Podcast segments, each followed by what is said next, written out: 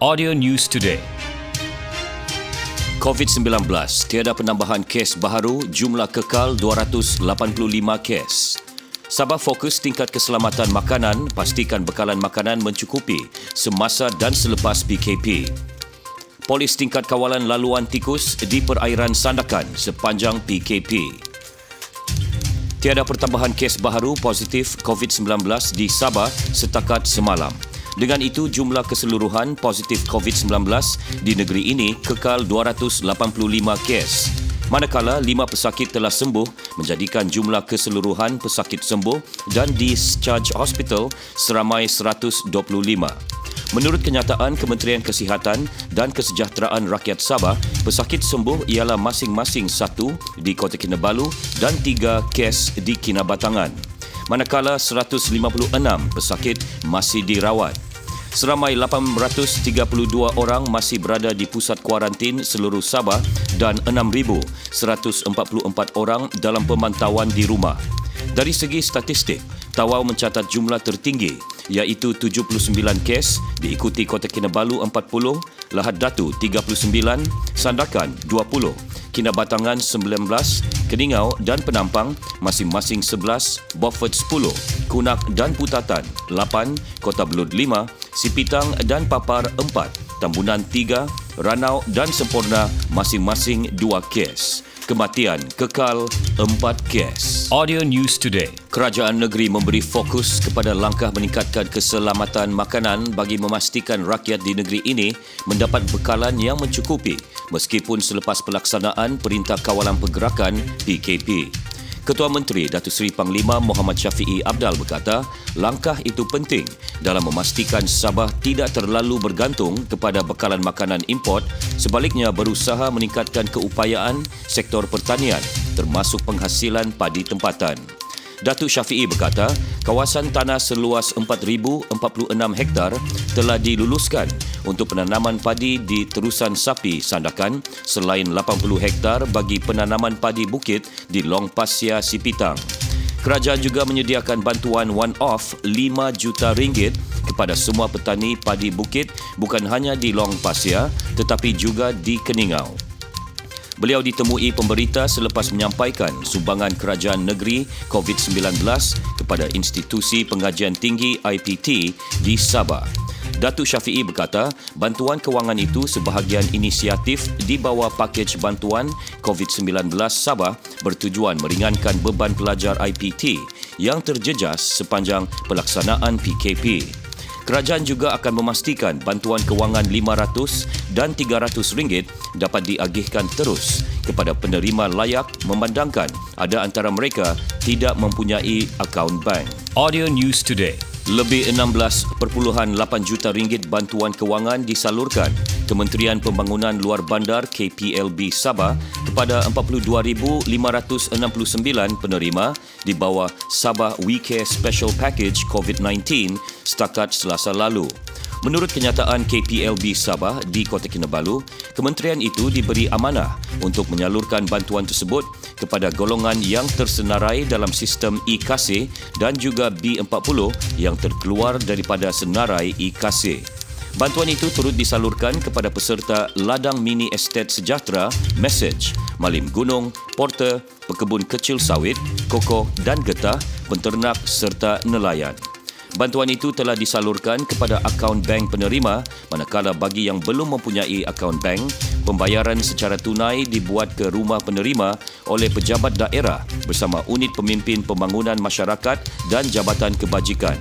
Sementara bagi yang tergolong dalam B40 tetapi tidak berdaftar dalam sistem IKASI, mereka boleh mengemukakan permohonan mendapatkan bantuan dengan melayari pautan bantuan.covid19.sabah.gov.my.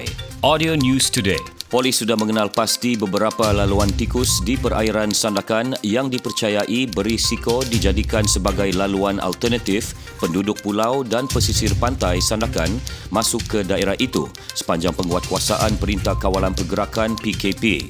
Ketua Polis Daerah Sandakan ACP Muhammad Ashar Hamim berkata, laluan dikenal pasti juga merupakan lorong penyeludupan imigran dari negara jiran ke Sandakan. Justeru pihaknya telah melakukan koordinasi bersama pasukan polis marin PPM Sandakan dan Batalion 15 pasukan gerakan AM PGA Sandakan untuk meningkatkan kawalan bagi mengelak berlakunya pencerobohan sepanjang PKP. Beliau berkata demikian ditemui media di Pulau Selingan Sandakan. Mengulas mengenai aktiviti perikanan di perairan Sandakan, ACP Muhammad Azhar berkata, tiada halangan nelayan untuk melaksanakan aktiviti tersebut bagaimanapun bagi nelayan yang menjalankan aktiviti perikanan melebihi tiga batu nautika perlu mendapatkan permit daripada pihak polis. Audio News Today Hospital Duchess of Kent HDOK Sandakan berjaya mengurangkan kehadiran pelawat termasuk pesakit yang mempunyai temu janji di hospital itu. Ia dapat dilihat apabila hanya 20 hingga 30% sahaja pesakit datang untuk temu janji di klinik pakar hospital berkenaan. Pengarah HDOK Sandakan Dr. Francis Paul berkata, langkah itu antara usaha mengekang rantaian dan kontak rapat pandemik COVID-19. Pada masa sama, pesakit digalak menggunakan khidmat pos, sistem mesej singkat, peti simpanan selain khidmat pandu lalu di Jabatan Pesakit Luar untuk mendapatkan perkhidmatan. Beliau ditemui pemberita selepas menerima sumbangan 100 pelindung muka daripada Politeknik Sandakan. Dr. Francis berkata HDOK juga memberikan ubat kepada pesakit bagi tempoh tiga bulan sekali berbanding sebulan sekali. Ia bagi mengelak kesesakan di bahagian farmasi. Sementara pesakit yang berada di luar daerah boleh mendapatkan ubat di kawasan mereka berada dengan hanya menunjukkan preskripsi ubat mereka. Audio News Today. Jabatan Bomba dan Penyelamat Malaysia JBPM Sabah menyokong dan menggalakkan anggotanya menderma darah dan memastikan tabung darah hospital di negeri ini mencukupi khususnya sepanjang tempoh Perintah Kawalan Pergerakan PKP. Pengarahnya Kamarul Zaman Abdul Malik berkata, beliau memahami kesukaran orang ramai untuk keluar sepanjang PKP ini dan berharap adanya sumbangan daripada anggotanya dapat menampung keperluan bekalan darah yang diperlukan oleh pihak hospital. Beliau ditemui pemberita selepas program derma darah anjuran Bulan Sabit Merah Malaysia BSMM Sabah di Ibu Pejabat JBPM Negeri di Lintas Kota Kinabalu.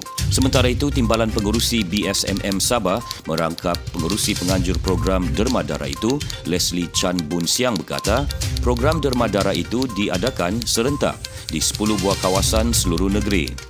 Katanya untuk memastikan program tersebut berjalan lancar tanpa melanggar PKP, hanya lima ahli ditempatkan di satu lokasi menderma darah. Audio News Today. Operasi pasar di beberapa kawasan yang diberhentikan berikutan Perintah Kawalan Pergerakan PKP dibenarkan beroperasi semula. Ia bagi mengelak kesesakan di Pasar Besar Tawau untuk membeli barangan keperluan harian. Antara pasar yang ditutup dan dibenar untuk beroperasi semula itu ialah Pasar Batu Lima Apas, Bandar Seri Indah dan Balong. Ketika dihubungi pemberita, Presiden Majlis Perbandaran Tawau, Insinyur Datuk Amrullah Kamal berkata, peniaga di pasar berkenaan sudah dimaklumkan dan urus niaga yang dijalankan perlu mematuhi arahan Kementerian Kesihatan Malaysia KKM seperti pematuhan jarak sosial, memakai topeng muka dan hidung, mengguna cecair pembasmi kuman serta kerap mencuci tangan. Dalam pada itu, MPT juga menghadkan hanya 20 individu boleh memasuki pasar pada satu-satu masa dan hanya 20 minit dibolehkan berada di dalam pasar. Sekian berita Audio News Today, edisi 16 April 2020 jam 9 pagi, disampaikan oleh Konstantin Palawan. Download the Telegram app on your mobile devices. Audio News Today on Telegram is on a broadcast channel, so there won't be spam and unnecessary chats on the news channel. Audio News Today.